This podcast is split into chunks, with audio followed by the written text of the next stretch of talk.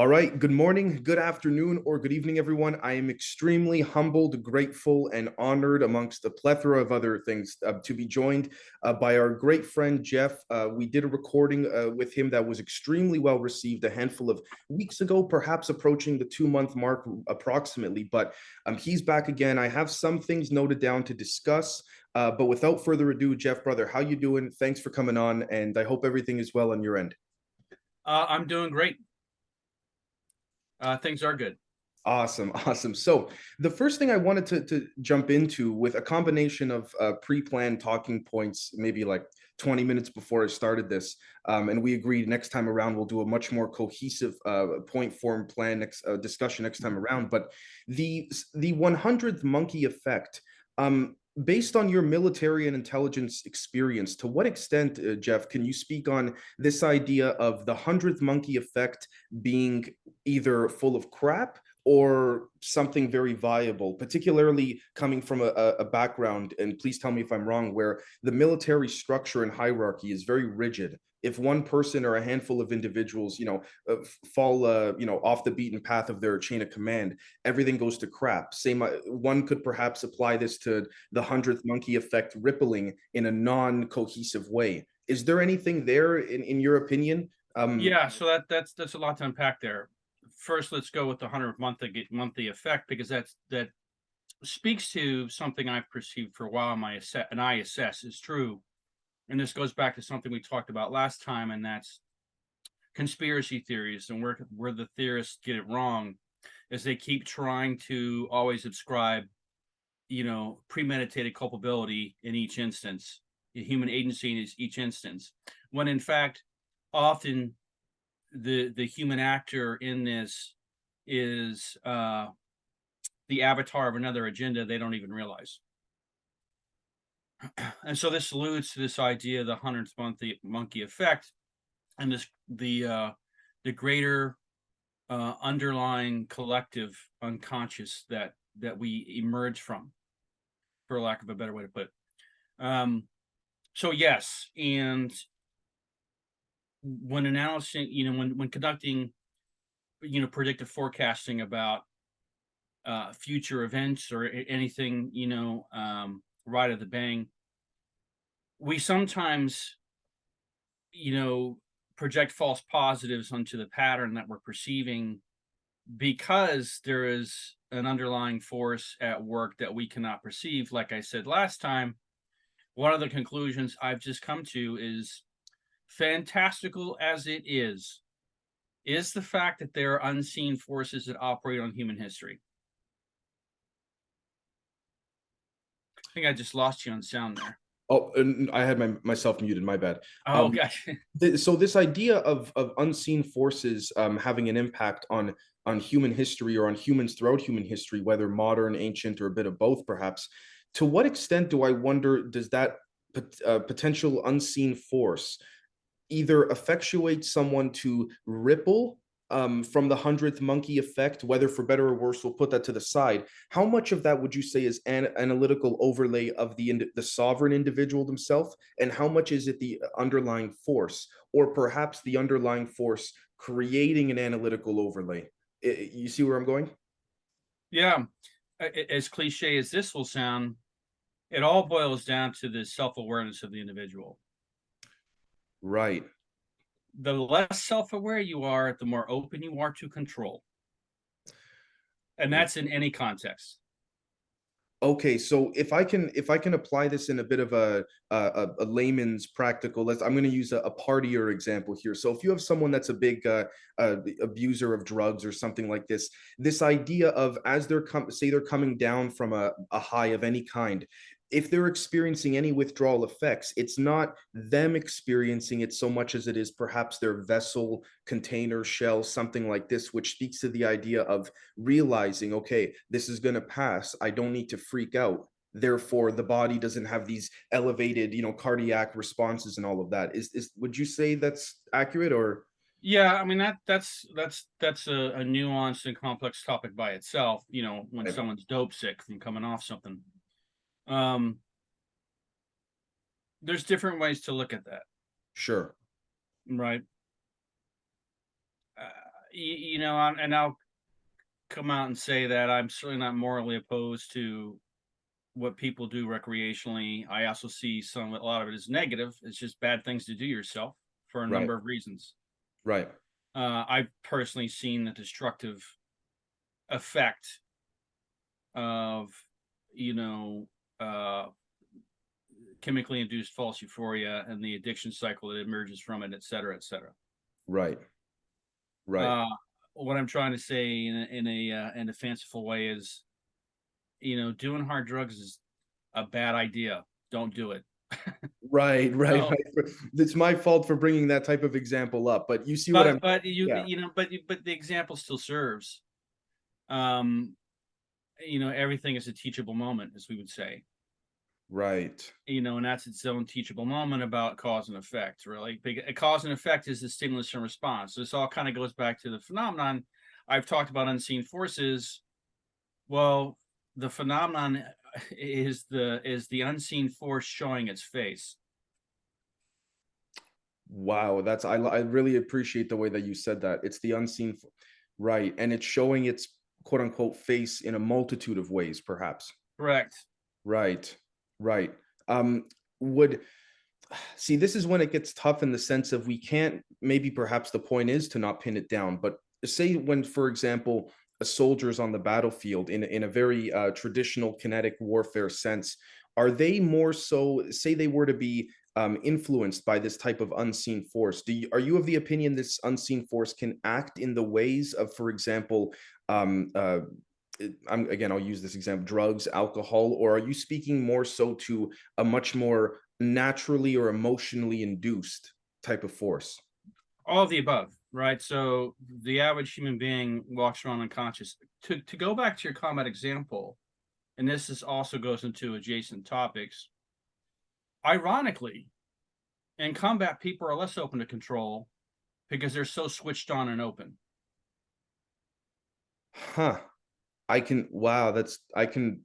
Yeah, I I think to a large extent I see what you're saying there. Because are you saying because there's been a, a form of um, uh, training induced, whether physically, mentally, or otherwise, to accept that one does not necessarily have control of their environment they're in. So situational awareness becomes situational awareness uh it's i mean there's there's a couple different ways to achieve this you know the open the aperture to unit of consciousness one is deep in and the other is deep out right? So Right. uh there's to to use uh, another analogy there's this idea called mushin right? So it's no mind. There are only a handful of times i've experienced true real no shit this is the real thing mushin. And they Mm, were and that was in a it was in a combative context.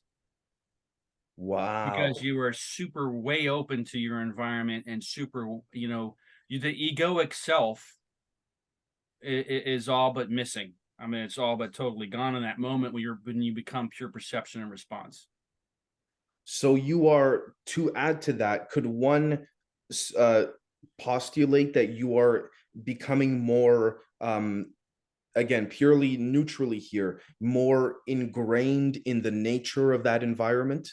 Therefore, your stimuli and response is more ebb and flow like, if you will.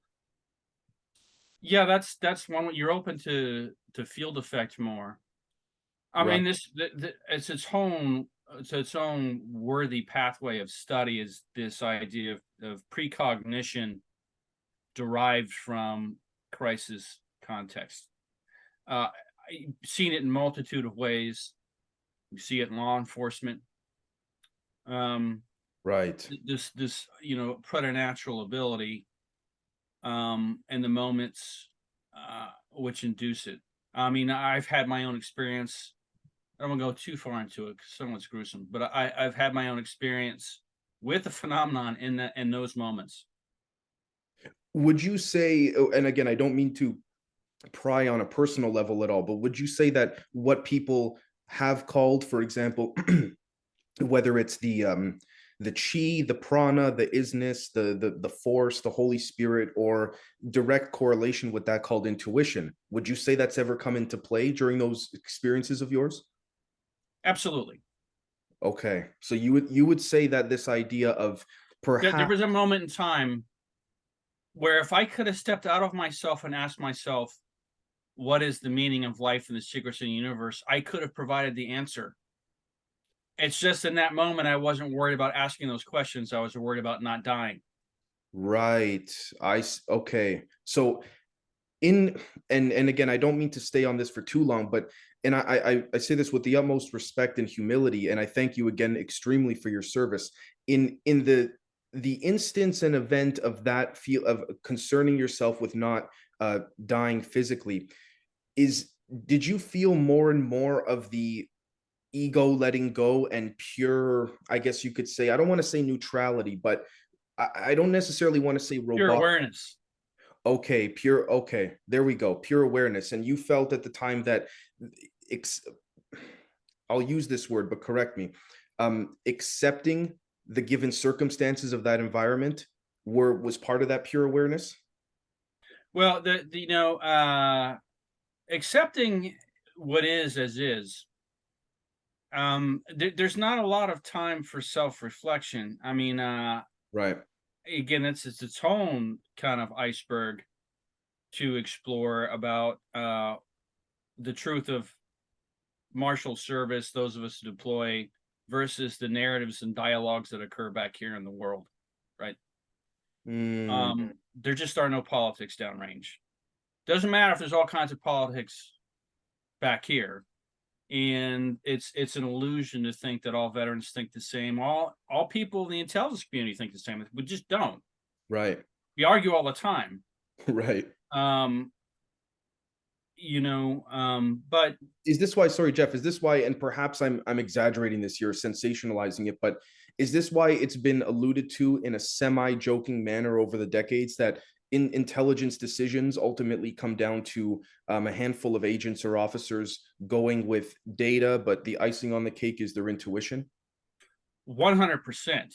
okay. I don't know anybody who's good at this analytically or in the operative sense, as far as source recruitment or any of those kinds of things.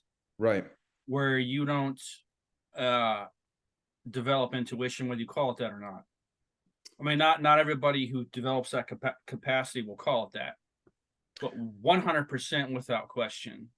Right. And it's and it's maybe even more accurate to say not simply intuition but precognitive because there's there, there's more than one uh skill set or, or, or discipline at work here and it, it gets amalgamated together. I mean it's, we could you know talk esoterically but the mystery school traditions and the and the noetic you know centers or psionic centers of the body. There's not just one gotcha. you actually have multiple systems overlaying each other.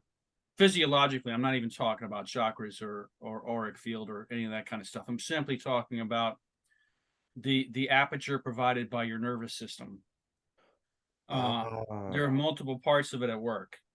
Right. And then that's that's only one side or that that is one layer within a whole onion of layers of and that onion itself is only on the physical tangible side. We're not even speaking on the correct Right. correct. So so one of the things i've theorized and talked about uh in you know if i had if i wasn't lazy and i had a bunch of money you know things i'd invest in is you know tactical tactical uses of rv uh playing on this idea rv as a collection platform uh operates at a certain echelon. You know what i would have liked to have seen it done and maybe someone has done and i just don't know about it Right. is uh you know use it at the tactical level. I- i'll give you an example. So you're you're hunting high value targets you crawl up on a, a wadi village somewhere obviously filled with a bunch of innocent people and you've got your your handful of bad guys you're trying to to get to. Wouldn't it be cool if you could identify which one of those little buildings in that compound they're in so you could avoid involving anybody else That's Uh, now, now there's there's the very physical manual ways we do that, like usually somewhere between 24 to 72 hours ahead of hitting that little Wadi village. We'd have someone, uh, you know, scout snipers of one kind or another with eyes on the target to try to identify that building. Um, but wouldn't it be cool if we could get that, you know, non-local confirmation when you show up on target? Um, Or, or and there you could diff- different ways you can echelon that back to even pre-mission. Can you douse? Uh, can you use something like map dowsing to to track, you know, an insurgent cell? All, all kinds of applications like that I've thought about. Um, that go to this idea of uh, immediate bo- boots on the ground versus the echelons when RV is normally employed. And, and I'm sure if you know you could talk to Dr. Puthoff or whatever, they've they've probably tried all kinds of things like that and may or may not have chosen to pursue them based at the echelon they were at and the service they were asked to provide.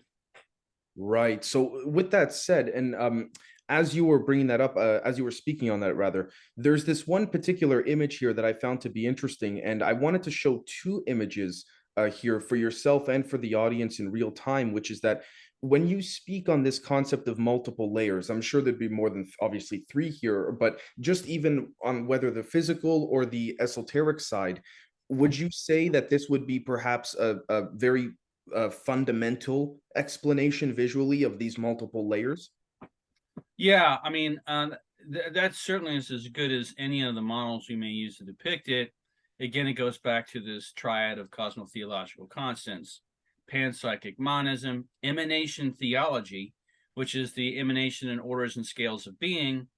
We see this in, you know, with the greater forces at work down to our own self apprehending individuated selves, uh, versus in the horizontal sense from the collective, the social collective to the individual. All, all those kinds of things have application in that. Uh, you know, again, as above, so below, as within, so without. That, that, that's just proved true time and time and time again. Right. And and with that said, maybe and I'll explain here even for yourself the visual I'm showing here, but it's really interesting that you brought up this idea of It's a remote map graphic. That's that's terrain. terrain, right? Okay. So imagine these um I, forgive me if there's a, an official term for this, but the the energy, the metric tether, the tethers or the energy strings or whatever you'd like to call it here. Um if these strings, whether red or blue, represent a form of induced um, I guess you could say energy from an intuitive angle. If one were to remote view a location, you know, two or three days prior to actually, you know, uh, con- conducting the operation, say if one is remote viewing a location, this location would be the one in which they're remote viewing, which the, the peak would signify an increase in, uh, we could say, energetic perspectives that one is viewing separate from their physical source or body. Would this be, in your opinion, a, a a good depiction or not necessarily in a visual sense? Yeah, so when we talk about all everything is energy, frequency, vibration. So, and what we're really always talking about is proximity to signature. Right. So, uh, you know, if we remove time space as we understand it and we think only in string theory, you know, proximity is, you know, be it in time or space, is determined by vibratory resonance, right? And so that produces density because the the the the, the frequency is changed by our proximity to from one thing to another, right? Right. So Right. You could get densities. Now the whole future thing, there's been efforts with associative remote viewing, et cetera, to to predict, you know, to win lotteries, to win bets on football games, all that kind of stuff. And a lot of it's been proven successful. I mean, there's the old joke of, well, how come psychic, psychics aren't rich or using their psychic powers to win money? In fact, some of them do. Right. Right. Right. some of them do. As a matter mean, of fact, I could it's usually that done for charity. Right. As a matter of fact, I could say that uh, quite avidly. I I've, I know um, a multitude of individuals, as I'm sure you do as well, that actually do use this and have used this on the stock market. Now, what's interesting is that um, I've spoken to some individuals off the record who have said to me, and please you tell me if if um, if this perhaps uh, correlates with what you, with what you've heard or not. But this idea that if if um, these remote viewers were using this ability for self gain far too much for themselves, whether it's making money or otherwise. Yeah, that's true. Um, Something would come back and hit them in the sense of a natural, uh, literally like a, a natural, dis- very unfortunate events in their lives would occur. uh, that's not always. I, I haven't heard about that in particular. I've only heard that it just seems to be less effective. R- Ah, so you've so what you're familiar with is the fact that the more one uses it for self gain on an excessive level, the more less the less effective it becomes for them. Yeah, and and which is uh and again I I, I don't want to speak too out of school on that because while I'm a part of that community, I'm certainly no expert on and all the trials and tribulations of it. Again, a guy like Dr. Puthoff would be the guy to talk to. Right, right. Um but yeah, and it, we can we can find it's funny, but these very real observable effects through this process we find reflected in things like the study of the Kabbalah, and you know the list goes on uh, as to you know service to self versus service to others, et cetera, et cetera. Mm, Uh, and w- one of the best ways to want success for ourselves is to think in terms of how our success will enable us to help others right. um anyways that's you know a long convoluted thing um It speaks to the whole concept of toroidal fields, and and I don't, I'm not, I'm not trying to get all uh, mathematical whatsoever, but this idea of you know what you give, you then receive, seems to be far more mathematically substantiative than people thought even five years ago. yes Right. um and it you know and i it, it all boils down boils down to me to you know nested toroidal geometry. Uh so that's perfectly uh acceptable to to talk on those things. In fact it's the the motion of the toroid which gives us you know at least in part the the perception of the arrow of time. Right. This idea that, for example, um, if if time were to be in absolute truth a ring instead of a line, therefore denoting no absolute uh, point in that ring that is more or less than the other, it one could perhaps surmise that what we call straight lines, if zoomed in, whether literally or uh, esoterically, um, or even ontologically, are just rings comprised together enough. they're spirals Right. power travel power and time travel in spirals time is not a cycle a circle it's a spiral so even if we're in uh, the kali yuga let's say and we're coming out of it this kali yuga still isn't as bad as the last one Right. because we've moved up the spiral that you said you I, you- I couldn't have said it better myself man that absolutely I, I mean i would personally agree and i would say that for the audience whether my members or when this goes public i can say that some of the work i'm doing personally uh, whether theoretically or, or in experimentation there's no um, i don't claim to know everything not at all but everything seems to lead back whether theoretically or experimentally in its various forms leads back to that underlying concept of, of chirality and spirals. Um, perhaps different mechanisms or ways getting to that ultimate goal or finish line or end game, but the same finish line nonetheless, which I would ask you, brother, would that speak to you in, in the concept of joys in the journey with movement to the finish line instead of when, you know, it, you get excited when you get there? yeah the movement is the goal so the there's the idea of the future pool and if we go back to just a couple moments ago and we and we look at their our cosmological models between block universe versus string theory and versus my preferences is the in-between version which is block super superposition.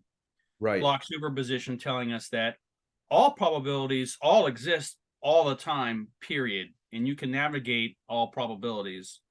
And so part of the problems with predicting the future being that you're not really predicting the exact future what you're predicting is a point in probability. So sometimes you get it right sometimes you get it wrong but what's often forgotten about predictions is predictions don't exist so they'll come true they exist so you can change their outcome. Man, that's so well said. Ser- seriously, thank you because you've just described what I've been trying to discern uh, in a in a more layman sense to the average person. What I'm seeing in some of the the numbers that I run, and that it's literally that the potentials are there. Literally, it's just a matter of are there certain events within the movements prior to the potentials that will make that potential a reality. Correct. Right. And Right. so this goes back, and it's funny because we can go right from just as we can walk from the exoteric into the esoteric, we can walk from the esoteric right back into the exoteric right. because now we can start start you know start talking about trends indicators and predictive analysis and how predictive analysis works and we can be talking, you know, very uh, overt exoteric stuff. You, you know, again, anal- you know, analysis of various moving parts left of the bang to determine what an outcome is going to be.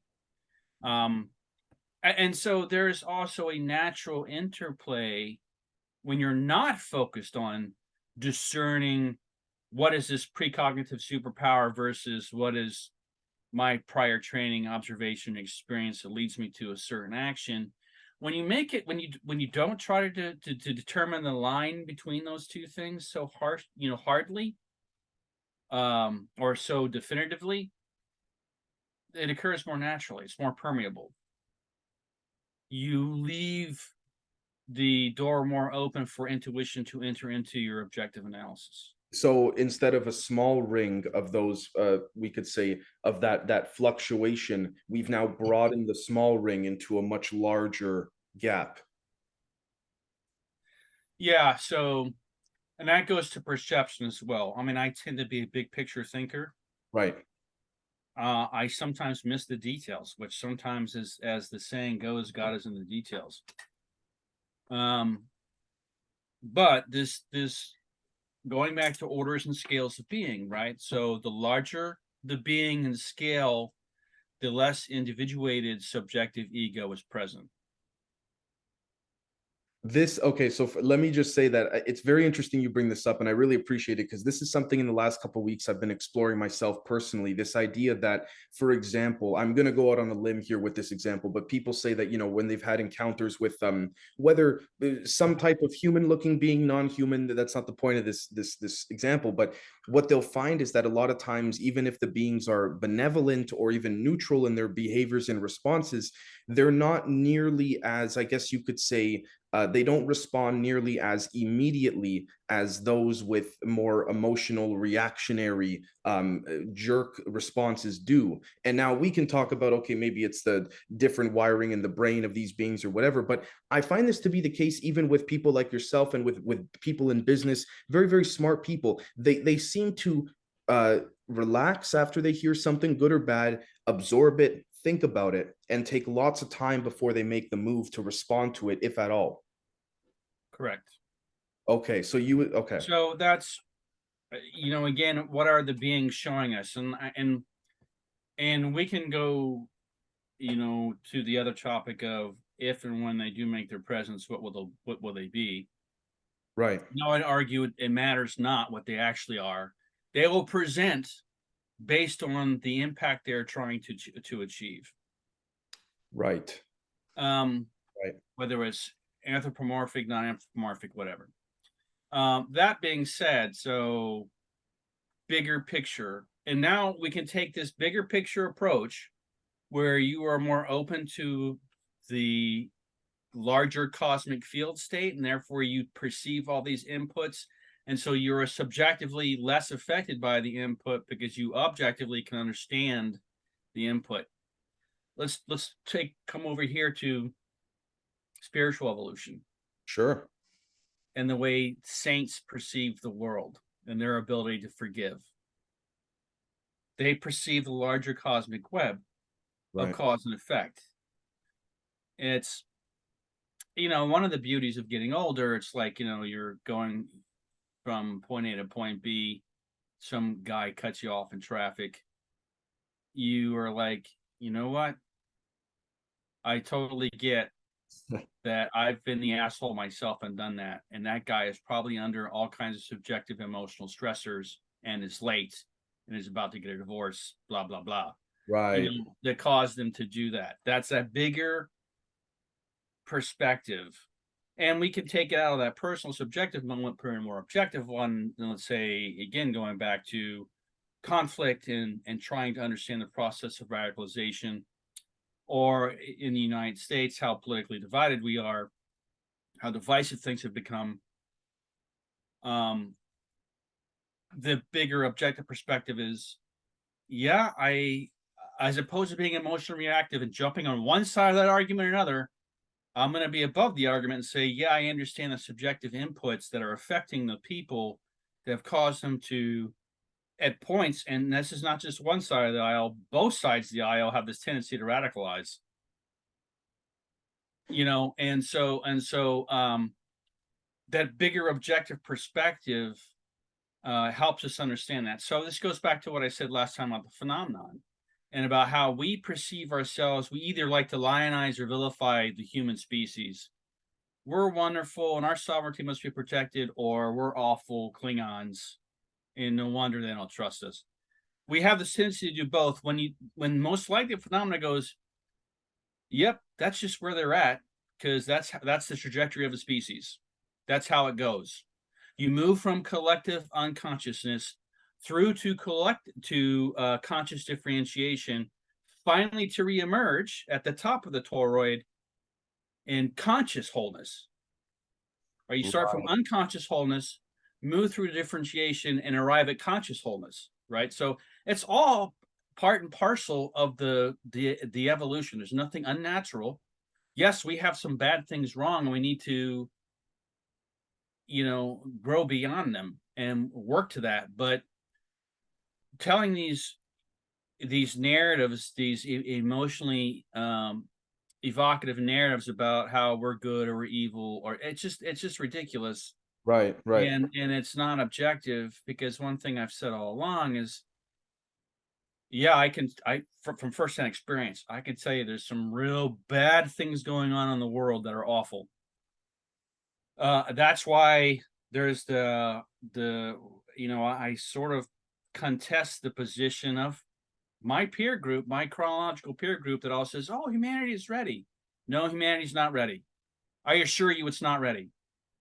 In fact, the people who claim humanity is ready are the least ready because Yeah. they are the most willfully ignorant of the suffering of their own fellow human beings, but fellow beings on this planet, period. I gotta say, Jeff, I, I'm not I'm not laughing at you or even anyone else, and I'm laughing at myself because I go through this internal debate every day. Are people ready? Are they not? I have to remind myself I'm also living in a bubble with respects to the content that I make, the things I work on. So I'm surrounded by people like yourself that are w- willing and hopefully ready to, and I speak for myself too, to, for this phenomenon to occur. But then you step out of that, and it's like, oh shit, there's another seven billion people that just Correct. yeah, yeah, right. Some of which are suffering from food insecurity right now as we speak.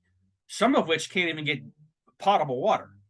let alone have a converse take have enough energy and be healthily fed to have a chat like this you mean Correct. right Um, you, you know, so it's however, in defense of all the all the hippies from my generation and older, individuals are ready. Certainly there are individuals who are capable and ready. But but that's not the entire collective. And you're right in that ufology, as wonderful as it is, as much as I consider myself at least an occasional participant in, in the, the ufology community, uh and, invaluable so i you know it's important to be able to say that you know swords have two edges you most of them the european ones. You know they have two edges so there's good and bad to this there's good and bad to what we're doing there's good and bad to ufology and that's all okay uh so long as we are aware of it you know? And so ufology one is very insular. So there's this idea ufology we think in ufology that the rest of the world thinks like us and we are a small minute percentile of the species. Secondly, uh, so our worldview, our worldview is is uh, very skewed by the echo chamber we've built of ourselves, right? can, can i just say very quickly the, the example of the sword you gave there's two sides and then there's that thin middle point that sharp edge that speaks to the collapsing of the wave at least to me Uh, yeah. So this goes to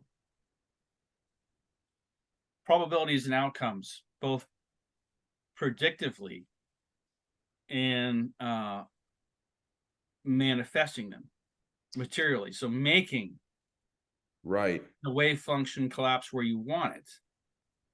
huh. And and that's where you put your attention. Right. So it goes you know i I- don't want to lose my original train of thought but sorry so let me first get back to ufology. So ufology is i'm grateful for it. I- you know i've been like you like others i've followed this topic most of my adult life and like so many people who watch this i've had my own experiences. Plenty of people who are watching this have had their own experiences have their own thoughts and will and aren't participating publicly but they're there you know? So ufology is is uh big in that way and useful in that way. However let's not forget first and foremost that ufology and this isn't a bad thing this isn't a judgment this is just a thing we have to be honest about. Ufology is an entertainment industry. Yeah. Yes. and that's not a terrible thing because for some people the only way they're going to engage with this content at all is through the medium of entertainment. But let's be sure and be honest with ourselves about it. Right. and two uh it's very very very insular. Mm, so going back to us being ready as a species it is my current assessment which i you know hold at medium confidence that no we're not ready as a collective but the phenomenon is trying to directly participate in a way to make us ready. Would this speak to you um uh, following that same train of thought as the there's a saying that someone had said to me many many months ago a person is smart people are stupid. Maybe that's yeah i've said that myself. Oh wow okay maybe it was you. Um it- would it speak to that in a certain regard? I don't mean to just throw the baby out with the bathwater but it takes uh internal uh w- this idea that people need to go through their own experiences before they realize they can come together in the sense that uh, i remember reading a, uh lieutenant colonel uh i forgot his name uh manu- tra- manuscript from decades ago where he said we have two hands. We uh, you know the left when we wake up in the morning the left hand doesn't spend its whole day trying to plot against hurting the right hand or vice Correct. versa right? Uh, so speaking so to let's that. go back to this idea of the evolution of self-apprehension and consciousness right? Sure. so an individual can be highly evolved right? But what is the collective? The collective yet is another form of individual right? So you can be individually self-aware but collectively are you self-aware? The more self-aware our collective becomes the more the baseline of the common denominator is raised.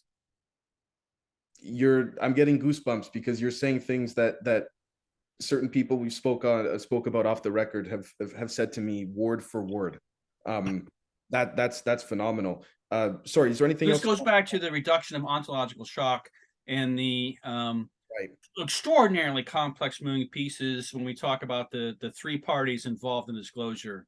Mm, The party within the establishment that wants disclosure, the party within the establishment that does not want disclosure, and the phenomenon itself.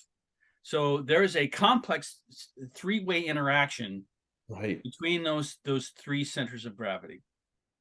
Right. Um, with respects to for for two three minutes, I'd like to bring uh one of the things that I do the least. I'd like to actually do uh very quickly now, which is bring uh politics into the conversation with respects to taking a neutrally political perspective, but going back to this idea of rings and spirals and concentric rings atop like big picture thinking. When we look, for example, and I say this with pure neutrality to the audience, um, because I'll give examples on both sides. When we look, for example, at what the uh, what Cheney did under the Bush administration, um, all the things that were done then, and we look, for example, now people saying, well, should should some of these individuals, whether uh, still alive or not, you know, Rumsfeld, uh, all Kissinger, Cheney, eh, there's this big debate as to whether or not you know they should be facing some type of accountability for what many would argue would be the um, clear potentially deliberate butchering of intelligence many years ago um Oh, oh yeah, that's that's that's a hot topic. Uh, and believe me, right if I were to have private conversations within the community, uh, I, I would have some very passionate, heated things to say about the politiz- politicization of of of intelligence. right uh, it pisses me off. okay i was going to say well i would love your take on that but also this idea of the concentric rings where people say well it's 2022 we're going into 2023 what happened in 2001 or 2 or 3 with iraq and afghanistan you know forget about all of that. It's all done. Sure, there's there's there's an example most recently from uh, and you may have seen it, but a- but a, a woman in her 90s was prosecuted for war crimes because she was a secretary at one of the the uh, Nazi concentration camps. yes i saw that headline yeah. And they ended up giving her like two years. They for one because she was a juvenile at the time, Right. So they they tried her to juvenile court. And I forget which government it was, but two, they gave her a you know probated sentence. Of course, what are you going to do? Mm, In- Incarcerate a 97 year old woman for uh, you know Well- 50 year old, you know, and Yeah. especially when she was a child at the time. well, um, yeah. You, you know that's an example. So accountability, yeah. This and this goes. We can bring it even closer to home and talk about if if we if and when we we, we learn about legacy programs. You know, Yeah. what's the culpability there um and let me first say that there isn't an easy answer Right. and i've said this plenty of times people need to stop looking for easy answers in any of this Right. Whether it's pol- politics as we know it or the phenomena you mean.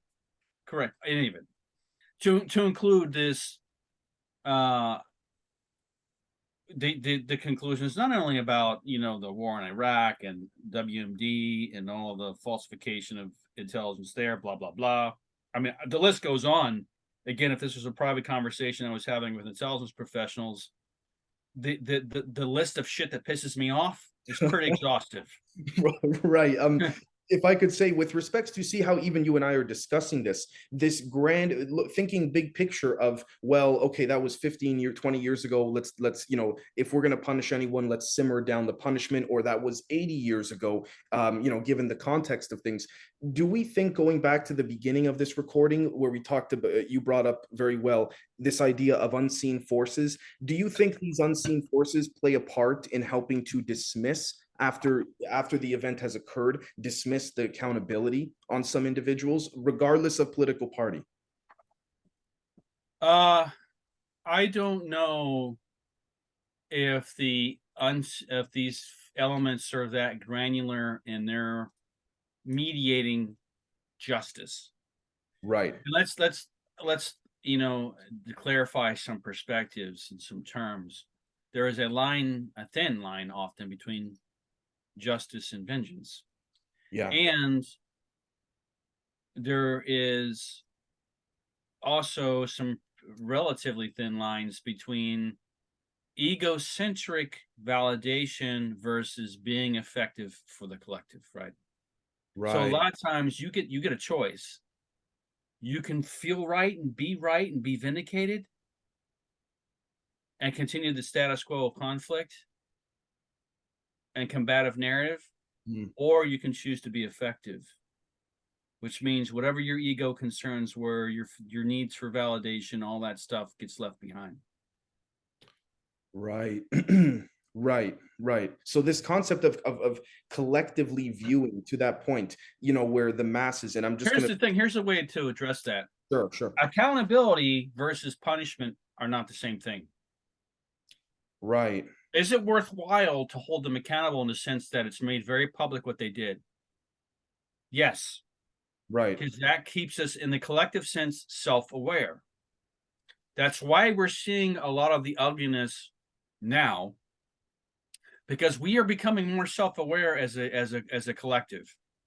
And that Mm, means a lot of the the dark awful bad stuff that has always been there is now more visible right doesn't mean it was always there Right, right. Well, this yes. Would there be an unseen force, perhaps, in your opinion, that we just discussed, playing on the mass consciousness to a, to now recognize those things? yes without Okay. question Okay, okay. That's I. All right, there we. go. I was going to say because I was going to use an example of if a news network uh, took a poll that was a you know a genuinely truthful poll, and you see, for example. 15 years ago there was the whole you know uh, or 20 years ago why would we have to punish anybody or hold them accountable rather excuse me for you know wmds and then now you have people saying a good chunk of people will say ah, let it go because it was so many years ago. Others will say no no no no no. They should be held absolutely held accountable right? And I- right I, so so here's the middle answer. Don't concern yourself with punishing individuals but concern yourself very much with knowing the truth of the fact pattern as it occurred so that it doesn't happen again right right so it doesn't right that's the real value in the accountability piece going after dick cheney or don rumsfeld now Right. when they're i guess they're in their 80s yeah who gives a shit i mean let's go back. I mean, if we again, this this also this self awareness in the collective sense goes back to us understanding our own history. Mm, We've all heard the saying, "Those who forget history are doomed to repeat it." Well, it is so blatantly obvious and true when we forget where the Dick Cheneys of the world came from. right. Again, this big picture sense. Do I vilify Dick Cheney for some of his choices? No.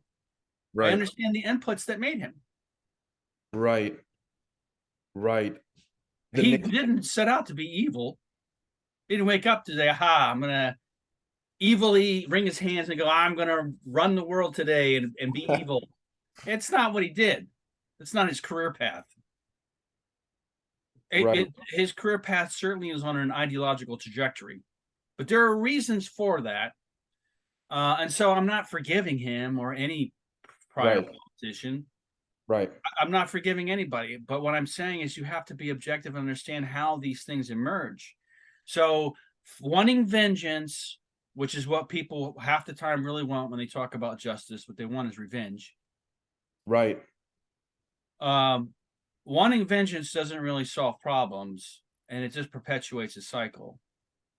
Now, this is a, a moral, the, you know, philosophical argument between restorative, reparative justice versus punitive justice. Blah blah blah. I'll be the first to tell you, and I wish more people would say things like this. And this is one of the points I would like to get across: is I'm more than willing to say I don't know. Right. It's an extraordinarily complex topic with a lot of inputs and a lot of data I don't have. So I'm prepared to say I don't know what the right answer is. this goes to your point this goes to if i may and please tell me if there's a bad correlation but to the whole uh, batman joker example to what point does batman cross a line or not cross a line to where he's become just like the joker and now it's kind of like things are now conflated Yeah, that's great. You know, uh, you know, uh, that's a, a lot to unpack about, you know, fighting monsters. right Um, right Yeah, it's real easy. And, and this this goes back to something I'm invested in, which is the evolution of the warrior classes. And why an ethos is so absolutely 100% critical because in those moments in that context of adversity and austerity and actual lethal crisis yeah it is very very very easy to become dehumanized over time and not even realize it's happening Right. Right. In the just the same way that it is on the opposite end where you have someone who's never been in battle and is sitting on their couch with a beer going, "Oh, looking at the news. If I was there, I would have done this, this and that." Correct Right. Right. So this idea, okay, because I was going to say as well, and I don't mean to get overly personal here, but um perhaps yourself or others on the battlefield, I would imagine that such a mentality of literally, you know, fighting monsters, fighting evil, if you will, it, there's a, a line that one, I guess perhaps, and tell me if I'm wrong, something that the military cannot necessarily entrain within you. It's something you have to hone yourself. They try. The military tries, but it's very hard to do institutionally on the collective sense. And this goes, we can say, so there's the the the uh the, this warrior ethos. All of the branches of the service have some expression of it. It's very pronounced for those of us who live on the ground with a weapon in our hands. Um, honor is not a thing you think about. Honor is a thing you feel about. And I've had plenty of young kids working for me that weren't all that articulate, weren't even good spellers, but but they knew what honor was. Right. Right. Uh, and so there is a sense of honor, and the sense of honor becomes codified. Uh, and so, I mean, for example, and then usually the the branches will come up with cool little, uh, you know, sayings or or buzzwords or phrases. You know, for the army, it was leadership, loyalty, duty, respect, selfless service, honor, integrity, and personal courage. So those were the, you know, Right. an expression of those army values. They're very real values Right. uh and and a lot of us believe in them a lot of us believe in this the ethos of the quiet professional and will become uh, you know morally offended when people violate that and when you hear people brag about what they've done or where they've been you automatically know they're lying because the, the real thing never Doesn't has ha- to say who they are. right, Um, that being said, we go back to let's talk politics in a bigger sense again, and and this is why, although a lot of my proclivities are liberal, I lean left on a lot of ways.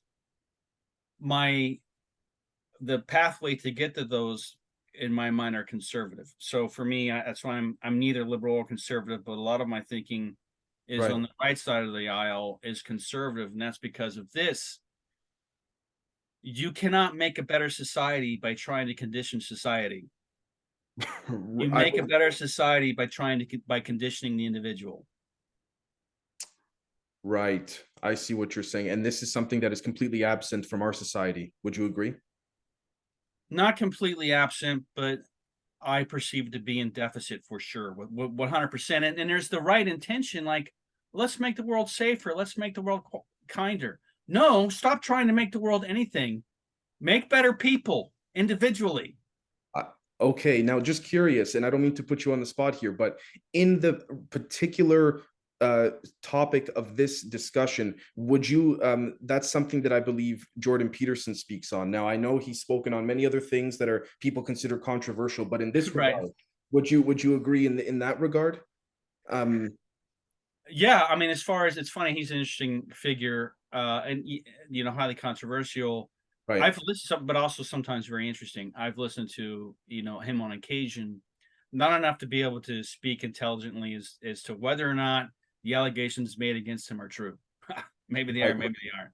right, But I, I I've I've listened to him a couple times, and I and I enjoyed what he had to say. I maybe would have said things differently, but right, uh, it really boils down in my mind to individual value systems, individual perceptions, not trying to make reality or or or, or society at large do one thing or another. Right. So to that point, when you have, for example, in a sense of, um, okay, now this, when you have an intelligence operation going on to relate it to, to your former line of work, if I may, and you have a situation where you're the the target in which you're trying to effectuate, say, socially, psychologically, anthropologically, to make them change their beliefs. Um, eh, for example, uh, perhaps this is part of some, this is just one, this operation is one element of a grander influence campaign it is more ideal as my research has found and please tell me if i'm wrong to gra- to bring that target into what's called a zone of proximity or creating proximity uh, where they're isolated physically from other external factors that could influence them and therefore affect your operation. When we look at this proximity to signature relative to uh, to density from before would that fall in that same area? Similar in ways, you know. So uh, it's two different approaches. Talking about, you know, we can take talk about a collective sense and influencing a society, or we can talk about in the the icky right human subjective predatory sense because the predator does Ah. the same thing, right an abuser does the same thing. right You know, abusers try to to cut off the the abused from a larger objective connection to other beings, other inputs, etc. right That usually doesn't work in the long run. Mm. Because people wake up in, in numbers, I take it, or they speak up eventually. Well, and the other thing is, you know, when we saw times when we fight things, we give those things power. When we, sorry, um, A lot of times when we fight things directly, we give those things power. just by giving it attention and intention by fueling it. Correct. So, oh, like just like when someone does or doesn't respond, like a celebrity does or doesn't respond to a media story, sometimes not responding is the response. Correct. And so when you when you look at frames of uh, of reference and influence, a lot of times as opposed to saying, "Hey, those guys over there, they suck," it's better to say, "Look what we're doing for you." Right. Right. That now there's there's there's a there's a passive aggressive way to say that you know uh, address the others the contested others and that's to say look what we're doing for you and also they don't mean shit to us they can't they can't touch us at all huh. That So, so that you've, you've repositioned yourself, uh, show, you know, showing a, a, a- hierarchy of effectiveness, like, you know, we're better than they are because they can't do anything with us, but look what we're doing for you. Right. So you're okay. Right. It seems that we we seem to be, and I don't mean this necessarily politically, but residing within a civilization or society, at least in the West, where it's basically, hey, look at what they did, but it's very rarely in con- combination with look at the resolution that we can provide if you come here. Yeah, I mean, in fairness, we don't see that in, in public media without question that dialogue isn't happening. But in fairness, the parts you weren't seeing, that dialogue does happen. Fair enough. Yeah, I can attest to that as well. Yeah, yeah. These are the behind the scenes off the conversations and such. And, and all and like the the provisional reconstruction teams and all the other things we did to make the world a better place in places we are, um, et cetera, et cetera. So there's all kinds of things at the end user level you never hear about because of our sensationalist driven media. You rarely hear about good, successful things because that's not emotionally titillating. Well, this goes back to like, for example, and I bring this up, my audience will, will probably laugh or roll their eyes at this point, but the film Tenet at the very end, when Robert Pattinson's character says, I'm not sure if you've seen it or not, he goes, Nobody cares about the, in terms of the masses, nobody cares about the bomb that never went off. Correct. That's a good statement. Right. Um, right. you know, let's talk about you know the intelligence community. I will be the first to tell you that 100% there needs to be oversight. One of the things that I'm sure lots of discussion is going on behind the scenes, and is even more probably the center of gravity in certain minds than the phenomenon itself, Right. is the implications of the compartmentalization process and the lack of oversight. You're talking about bigot lists and SAPs and Right, right. So the, the phenomenon doesn't piss me off. What some of our own institutions have done, that pisses me off greatly. right. Um, right. and so there's there's all kinds of of inputs to that discussion because the counter to it, even though I'm I'm pro oversight, uh, pro we need to dig, we need to uncover and dig up these silos, etc. Right. I also understand the context which created them, and I also understand what some of those program managers and people inside those silos would say and say, look, uh, look at our last election cycle. Did anybody behave like fucking functional adults? And you want to give them that?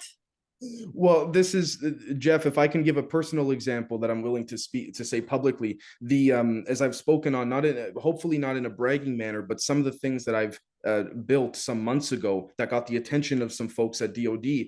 With a few adjustments, within ten minutes, it becomes it be, it becomes a very serious weapon.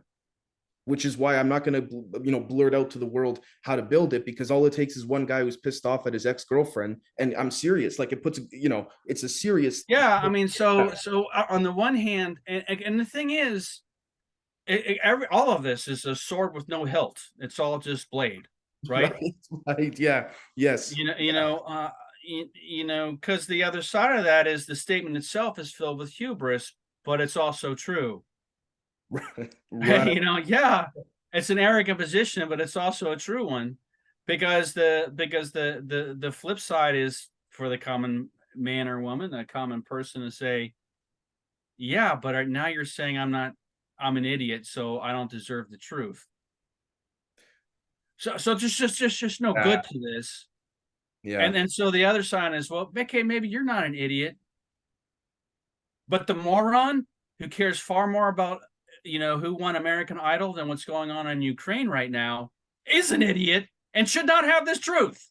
right. Well, see, this is this is you know, so so that it's you know you can see, yeah, Yeah. and I'm not justifying it because my ultimate conclusion is, yeah, the idiot watching American Idol, they actually deserve the truth because democracy works if it doesn't. If it doesn't work, it doesn't work. We die as a species. I either live my values or I don't. Right. This speaks to even this concept of uh, of occults in the sense that if we look at the etymology of the word occult, it means to hide something. Correct. It just means hidden. Right. And this speaks to the whole concept of secret societies over the ages, certain individuals and whether, you know, poets or nowadays, you know, things like lawyers and having quote unquote double lives where again that sort of um you know a bunch of a bunch of people in a room in a shadowy room may be a little more accurate than we'd like to think with the sense of okay are the masses ready Correct. Right. But the people in the shadowy room aren't necessarily evil. right right right We take the we we we we we again put these two dimensional cartoons over everything. We make every everybody good guys or bad guys. Let's you know let's talk about shadowy groups, which I happen to be a fan of. Right. Right the working group was once called the aviary. You know what? I'm a fan of most of those people. Do do do they do they qualify as maybe a shadowy group? Yeah, they do.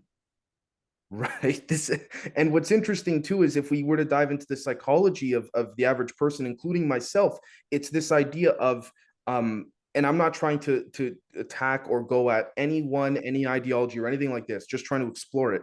This idea of where people will say, well, you know, uh, the masses deserve to know, but then on the other hand, it's like if you if one were to just reveal what that hidden group had hidden, you're gonna have a chunk of people that are gonna go bullshit. Right. Well, this So- goes back to and we look at the disclosure process, right? So Right. let's let's say POTUS, you know, walks up to the podium tomorrow and says, I'd like to introduce to you Skinny Bob. He's been here the whole time. Right. Uh, you know what? Half the people watching that are going to say bullshit. It's a puppet. It's a robot. It's part of the government's plan. They won't believe him anyways. Right. Right. Right. So this goes into some some some clandestine imperatives about how to communicate things in, in an environment and in, in, in a information contested environment where you're dealing with principles of the or targets of the influence uh, which are automatically resisted. So, so when we look at the bigger picture of disclosure, a reducing onto- ontological shock, b reducing potential for blowback, and c dealing with a populace and a media complex which has already been compromised. Right. You're left with the only real, the only effective way to introduce this information to the to the collective is essentially to lie the truth to you. They have to find ways to lie the truth to you. The reason for that. Let's talk about lying for a second. If I lie to you directly, my position can be contested. But if I simply present to you the truth a certain way that you come to the conclusions I want you to have, you'll be hard pressed to be convinced otherwise. That I Because I didn't tell you, you came to those conclusions. And whenever you put yourself in your own confirmation bias echo chamber and Right. keep looking for the truth, which is true, right. it reinforces your position.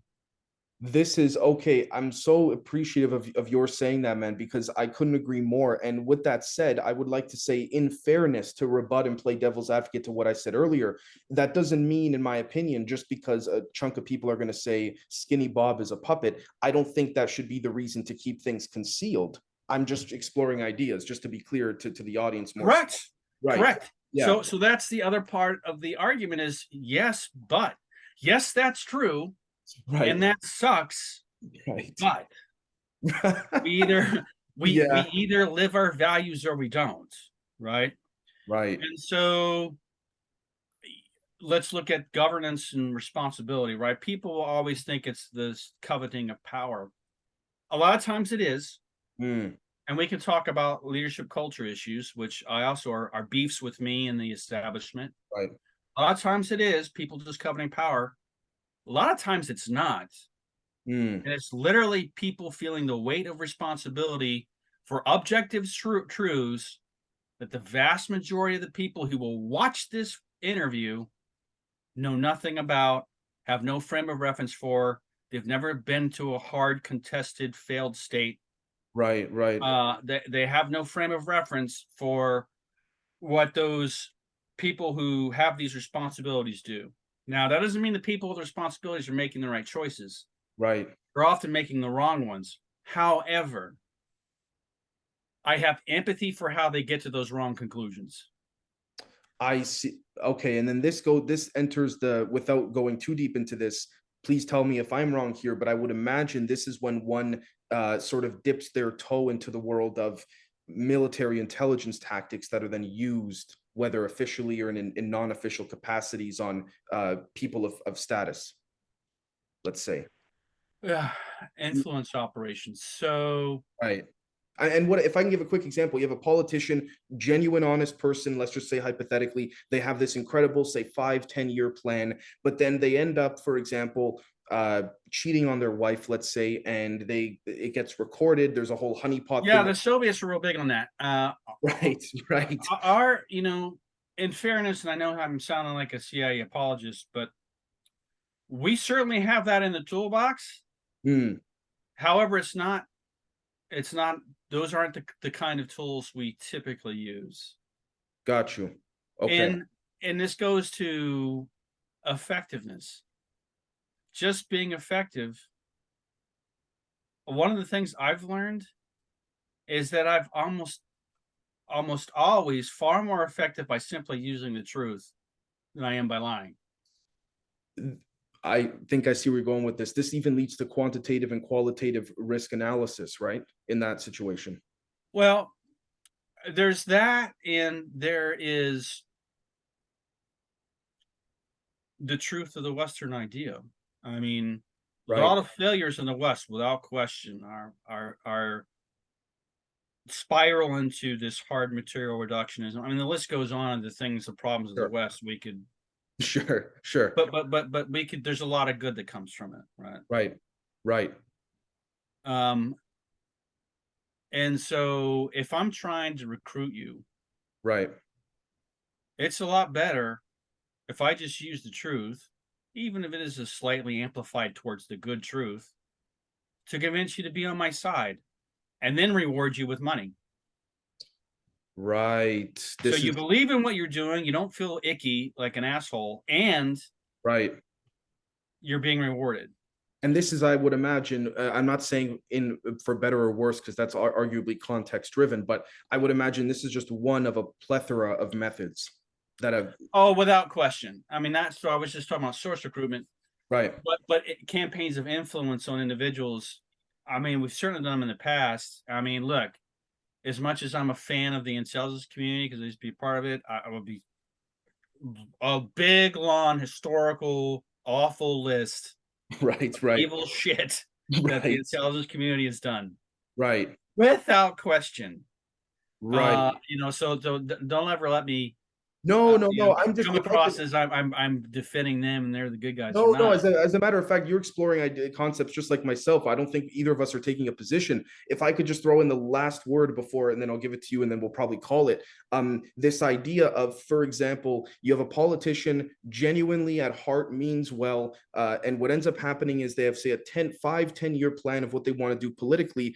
And then there are certain elements, whether foreign or domestic, or perhaps both, that realize not agencies, but perhaps elements within such that realize or don't want that agenda to be carried out, whether for better or worse, they end up, say, in this example, honeypotting uh, this particular politician so that if that dirt they have on them gets out, that politician cannot execute or can far less execute their political plan. The question becomes who, if Or that's are they compromised? Yeah. So I mean, g- g- let's look at a real real example of it. That's not even a part of an agency, and that was a guy who just had the money and influence and tried his best to do it, and that's Jeffrey Epstein. with respects to the over uh, with the tactics and the Uh, of recruiting Right. people to his little fantasy island and uh trying to Right. catch people in compromising positions, et cetera, et cetera, et cetera. That was I, I personally believe that he was uh, operating independently. It just was part of his own agenda.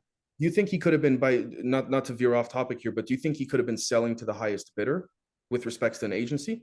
Maybe Right. uh, anything's possible. That may have been part of his master plan and was to compromise people and then sell them, sell that Right. information to to the highest bidder. Uh, maybe, but but that's an example of those compromising. This, but let's look at self compromise. Sure, sure. Uh, politicians uh, again. I, I refuse to believe people just wake up evil or are born evil. They Yeah. they go. They, there's a path that gets them there. Right. Uh, usually. Right. Real evil does exist. I'll be the first to tell you real evil is a thing that does exist. However, more often than not, it's human ignorance and failing. Not There's a trail real that's evil. led there. Right. yeah, they're not not real evil. Um so so there's politicians who compromise themselves, meaning they they want to do the highest thing, the highest good, and they realize they have to compromise. Well, they compromise in certain things, and then they're compromising a little more, and Right. they're compromising a little more. Right. So let's uh, you know, going back to our government doing bad shit. Well, contrary to the belief that there's you know some evil group of old guys in the Pentagon, which there may be, but putting that aside, right. You know, perceived exigency, complacency and oversight, and gradualism. That's usually the three factors each and every time. Right. Like when we look at some of the evil, awful crap that the CIA and the intelligence community did in the past, not excusing it at all, but I understand the context of the Cold War. And when I, when we talk about things coming to the surface again, I mean, we look at the battle in Ukraine. In my mind, it's the last true battle of the Cold War. This is the true end of the Cold War. But the existential threat that that you know your generation and younger are now feeling Right. that's how my generation grew up. We grew up with the existential angst that some people who younger people watching this right now feel now. My whole generation lived our entire lives, our entire childhood and teenage years with that feeling. And that goes back to what you said about inputs. Correct. Right. And so Right. a lot of the horrible, awful, bad stuff, MK Ultra, you name it, list is long, all the things you never heard about. Right. Uh, you know, you know, you know, was born of the Cold War. And it wasn't just a political game, it was very, very, very, very real. Let's look at the phenomenon again. What would the what was the messaging of the phenomenon? Well, it's come up countless times where they started messing with nuclear weapon systems.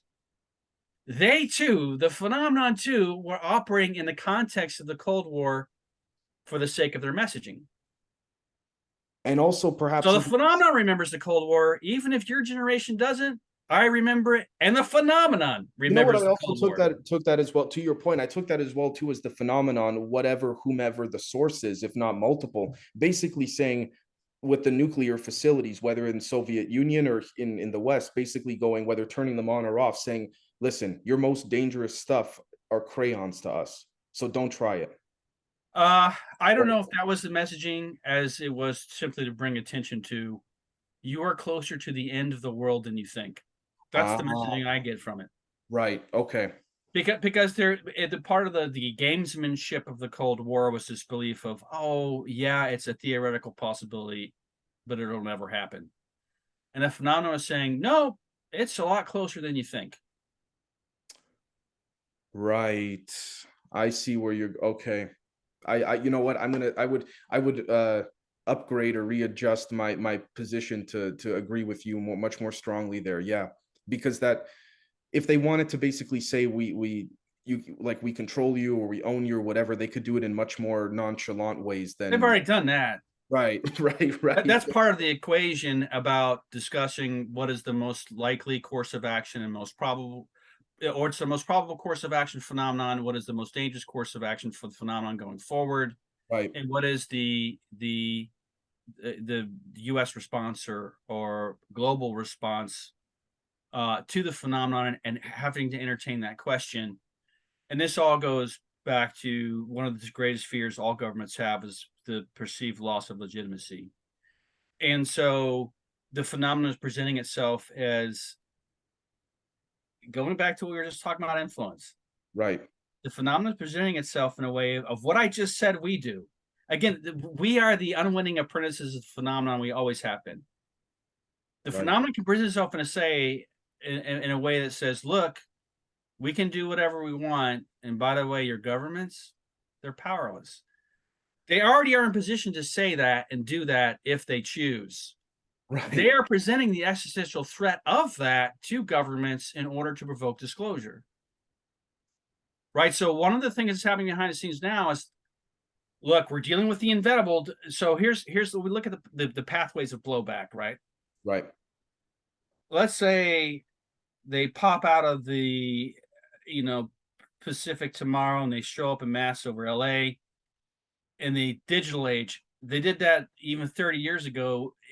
It, it, it's an impact that could have been mitigated, not now. Right. They do that now. That's why, you know, the people who are saying, oh, it'll never happen, the government's going to backslide. The government, elements from the government may try to backslide. They will not be successful and it will not occur because this is a different age. And so, and I'm plenty of voices in the community who are, who are voices I admire and like, I, th- but they're my generation and they, they have this, this long view to say, oh, no, this is just, this will all go back under the rug again. No, it won't because the human, human consciousness has changed. That's the whole point. Right. Human connectivity has changed. That's the whole point. Ideological drift with the change of generational cohorts inside the establishment itself has occurred. Right. And even You if, know, if- all of those things are true now that were not true even 10 years ago, let alone 30 years ago or 50 years ago. So eh, we live in a different era. So if phenomenon shows up in mass tomorrow, it's a game changer. If they do that and the government is caught not saying something before it happens, Yeah. the government by default is delegitimized. You've already created distrust between the populace and the governors or the government. and shown that you're powerless. So there's two possible outcomes, one of which is um hey, the government has shown it's powerless, therefore delegitimized. Worse, the government has showed that it's powerless and it lied about it. Hmm. Incredibly, you know, both Yeah. those outcomes are bad, but one is far worse than the other. And if I can add very quickly, imagine to your example, in, addition to coming out of the Pacific, a bunch of craft or motherships or anything, let's say, imagine if the, the person that you know is your neighbor automatically decloaks and there's something else entirely. oh, sure. The walking among us, that goes back to we've talked about that before the Jacobson the Jacob scenario. Are, are the if the hybrids, and these are big ifs, and let Right. me just say Yep. I gotta caveat this and say, because this doesn't get said enough. The nature of the topic is as such that we have to to have the conversation, we have to talk in speculation. We have to use a lot of ifs yes. let me under, let me say right now to those watching and who aren't familiar with the intelligence process the more ifs you have to use in your assessment the more likely your assessment is wrong we don't Right. like to use ifs Right. That because that deals with uncertainties, and that's not what Intel people like. correct Right. however the nature of the topics is such that we have to so let us assume that the hybrid children or the hybrid beings so many people have experienced and i don't i don't at all doubt the experience Right. like we said last time, the nature of reality itself may be so mutable that just because the experiencer had the very legitimate, real, bona Right. fide experience, Yes. still doesn't make it real, real. Right. I Right. got absolutely. Um, that being said, let's say that the physical beings observed are in fact physical beings meant to at some point manifest on this planet in a very real corporal way that we interact with, etc. Right. they're not being trained as infiltrators they're being trained as immigrants because the infiltrators are already here. Right. who are the infiltrators?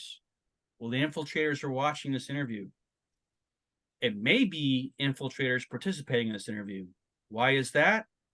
Because the most effective way to hide a fifth column Is is to ensure that it does not know that it is one right. Let's go back to all the evil, awful mind control experiments that the US and the Soviets are doing during the Cold War. Why were they doing that? Well, because of what I just said. If you're, you know, a, a fifth column actor, you don't even know it. No one's ever going to find you. That's that's that's goddamn solid strategy. At the- Right. right. That at the very least. Yeah. So let's look at the, the the the two chief instruments of phenomenon. Applied pressure through presence, which is just them showing up in presentation is a pressure, which is- which is a cycle of stimulus and response. Right. and subtle noetic influence. Now, if you were conscious, you were self aware, you Right. detect the influence. If you are not self aware, you just think you had an idea. Man, that's so well said. I see. This is just this. If I can give a practical example to that, and then I'm really sorry, but in the next couple minutes I'll have to wrap it. But um, the idea of someone coming, or the example of someone coming home from a long day at work, um, and they grab a beer, they hop on the couch, and they turn the TV on, and one person flips through a bunch of news channels and says to themselves, something. Why is it that all these news channels are displaying the same things? For example, the same stories uh, aside from there being some big event, of course, and then the other person just going, not even realizing that as they flip through the channels, the same, uh, in this example, words are literally being repeated by various uh, uh, hosts from around, around the, the country. Right. So, unfortunately, when we talk about or you know syndicated media, Right. Right. We're no longer talking about journalism. Journalism. We're talking about a, a- another form of entertainment, and So- that which uses the same marketing cycles and marketing feedback loops that advertisers do. This And is that's the use of key buzzwords. That's the use of, of key timing. You know, get to a suspenseful moment, show you a commercial, come back, play some theme music, tell you that what happened again. That that all firing, you know, following this kind of and so as as as an intelligence professional become very biased and like I don't want your opinion piece. I don't want your talking head program. I want raw information without sensationalism of any kind. and if I could say, I do well- not want to be entertained. I want you to be rapid fire. Give me information that's hard, concise, facts, and fact pattern. Then you can give me your probable assessments. Then you have to rate those assessments with veracity, accuracy, etc. So you want Um, actionable, you're saying give me actionable intelligence. Yeah, or shut the fuck up. Don't talk to me. Either tell me information I want, or just shut Right. up. Right. And, you know, and and, and I, I, got to be careful not be bitter and cynical because I I because I lean that way, but the other side is the the the the human you know emotive rapport piece, which is an important part of of us being humans, of being social creatures, right. which has value too. It's Right. just that when I process information, I don't rely on that side. Well, no, that can I can I just say to, to to support your point entirely? I mean, and I will give examples for the audience. Uh, two examples, one on either end of the spectrum politically. In this case, you have had Rachel Maddow from MSNBC, and you've also had Sean Hannity and Tucker Carlson, if I'm not mistaken, taken to court based on claims they've made. And on either end of the spectrum, their lawyers, MSNBC's lawyers and Fox News, They're just mirrors of each other. Those Right. two in particular are just the same creature wearing different colored fur, man. It's just the same creature. Well, and, and then the, the lawyers would argue in court, which which this argument always stands as well. Our client, the, the TV host that made this erroneous claim or whatever it is, regardless of the political spectrum, they're just entertainers. They're not news journalists, or they're not, you know. And this is a claim I've seen on documented paperwork in in court affidavits. And then the- Correct. the judges go, okay, throw out the case. Correct. Right, right, Uh, and, yeah, and so the rise of the of it, the infotainment industry has been the greatest bane Mm, to, to I mean the the continued trajectory of the Western world, and and part of this is failure to take responsibility. So f- here's the thing, uh, just to leave people with: I want freedom. I want everyone's freedom. right, I am a zealot when it comes to freedom and sovereignty to the point that I, I am an interventionist. I do not believe in, oh, let those people solve their own problems. No, fuck that. I'm not going to let another Homo sapiens sapien on this planet be oppressed if there's some way I can stop it. right. In other words, the school, the bully in the schoolyard example. Whatever, pick a pick Sure, one. At, at any sure. rate, however, this is what's true about freedom, and this is one of the failures of ufology. Mm, freedom is a form of power and power must always be accompanied with responsibility. Right. and ufology has been egregiously irresponsible in the name of freedom. And and even infotainment perhaps. Correct. And look i again going back to what i said i'm not vilifying ufology as a No, whole. no, no. even entertainment i watch some of the entertainment. For some people their way into this is entertainment, and that's okay. I want those people to be reached, right? So it goes back to other kinds of doctrine, you know, for you know, upaya, skillful means. We speak certain ways to certain people so they get the message Right. parables, if you will. And to people who are closer to the truth in their own personal evolution, we give them, uh, you know, um, a more um, refined or realized message, right? So ufology can be seen in the same light. I'm not knocking. There are guys I I follow and listen to in this uh, industry because it's an industry uh, who I like, and I also recognize as sort of entertainers, and they're serving their purpose. So I don't want to completely knock that. Right. But Right. we see time and time and time again these entertainers that are popular, their shows are watched regularly.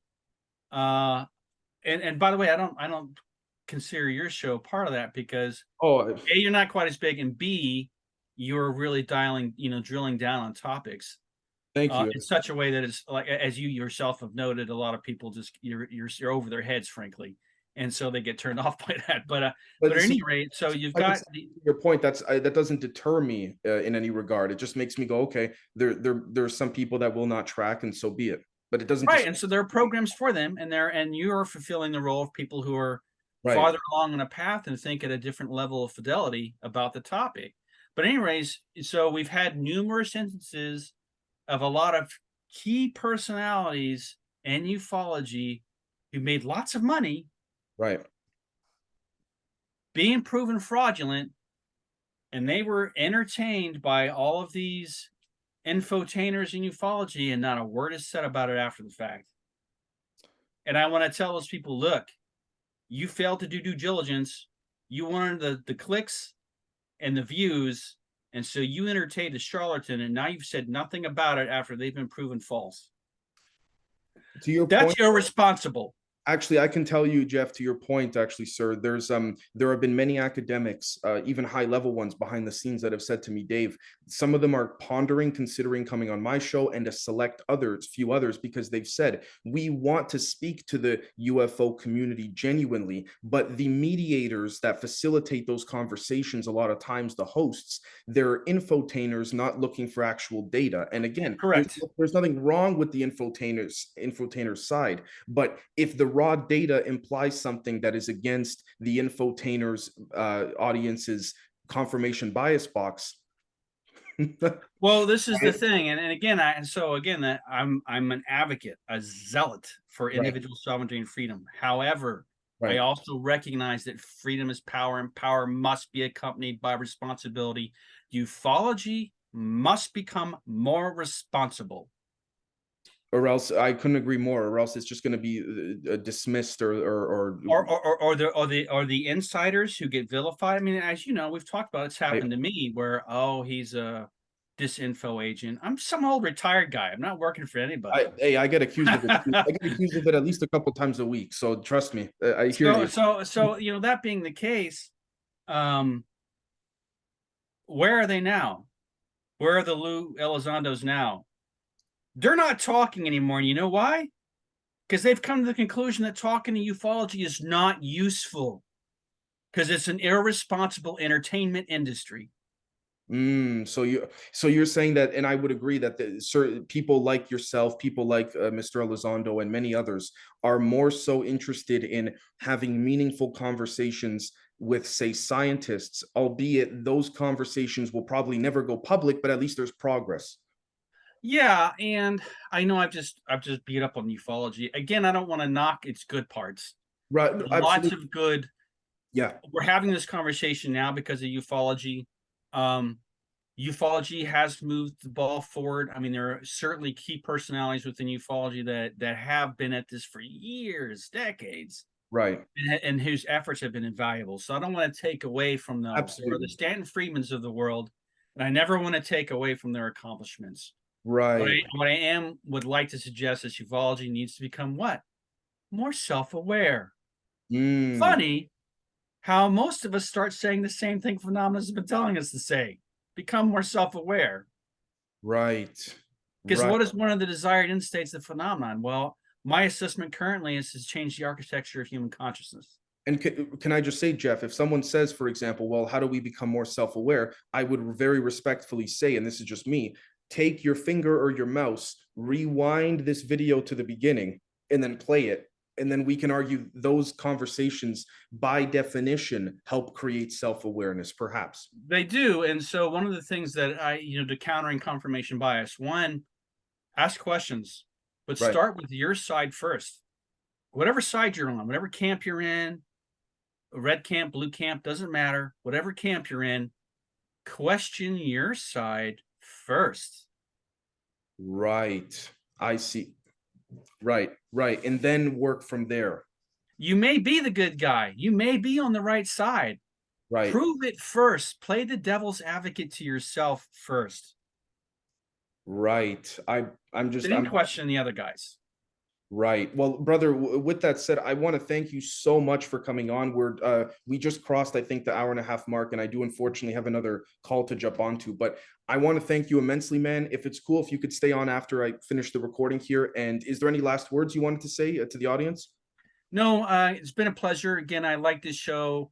Uh, I I follow. I really am engaged with your line of inquiry, even though I think you know there may be little pieces I think you're wrong or, or maybe misinformed because you didn't have the source to tell you differently. Right, right. I like the level of inquiry, Thank you.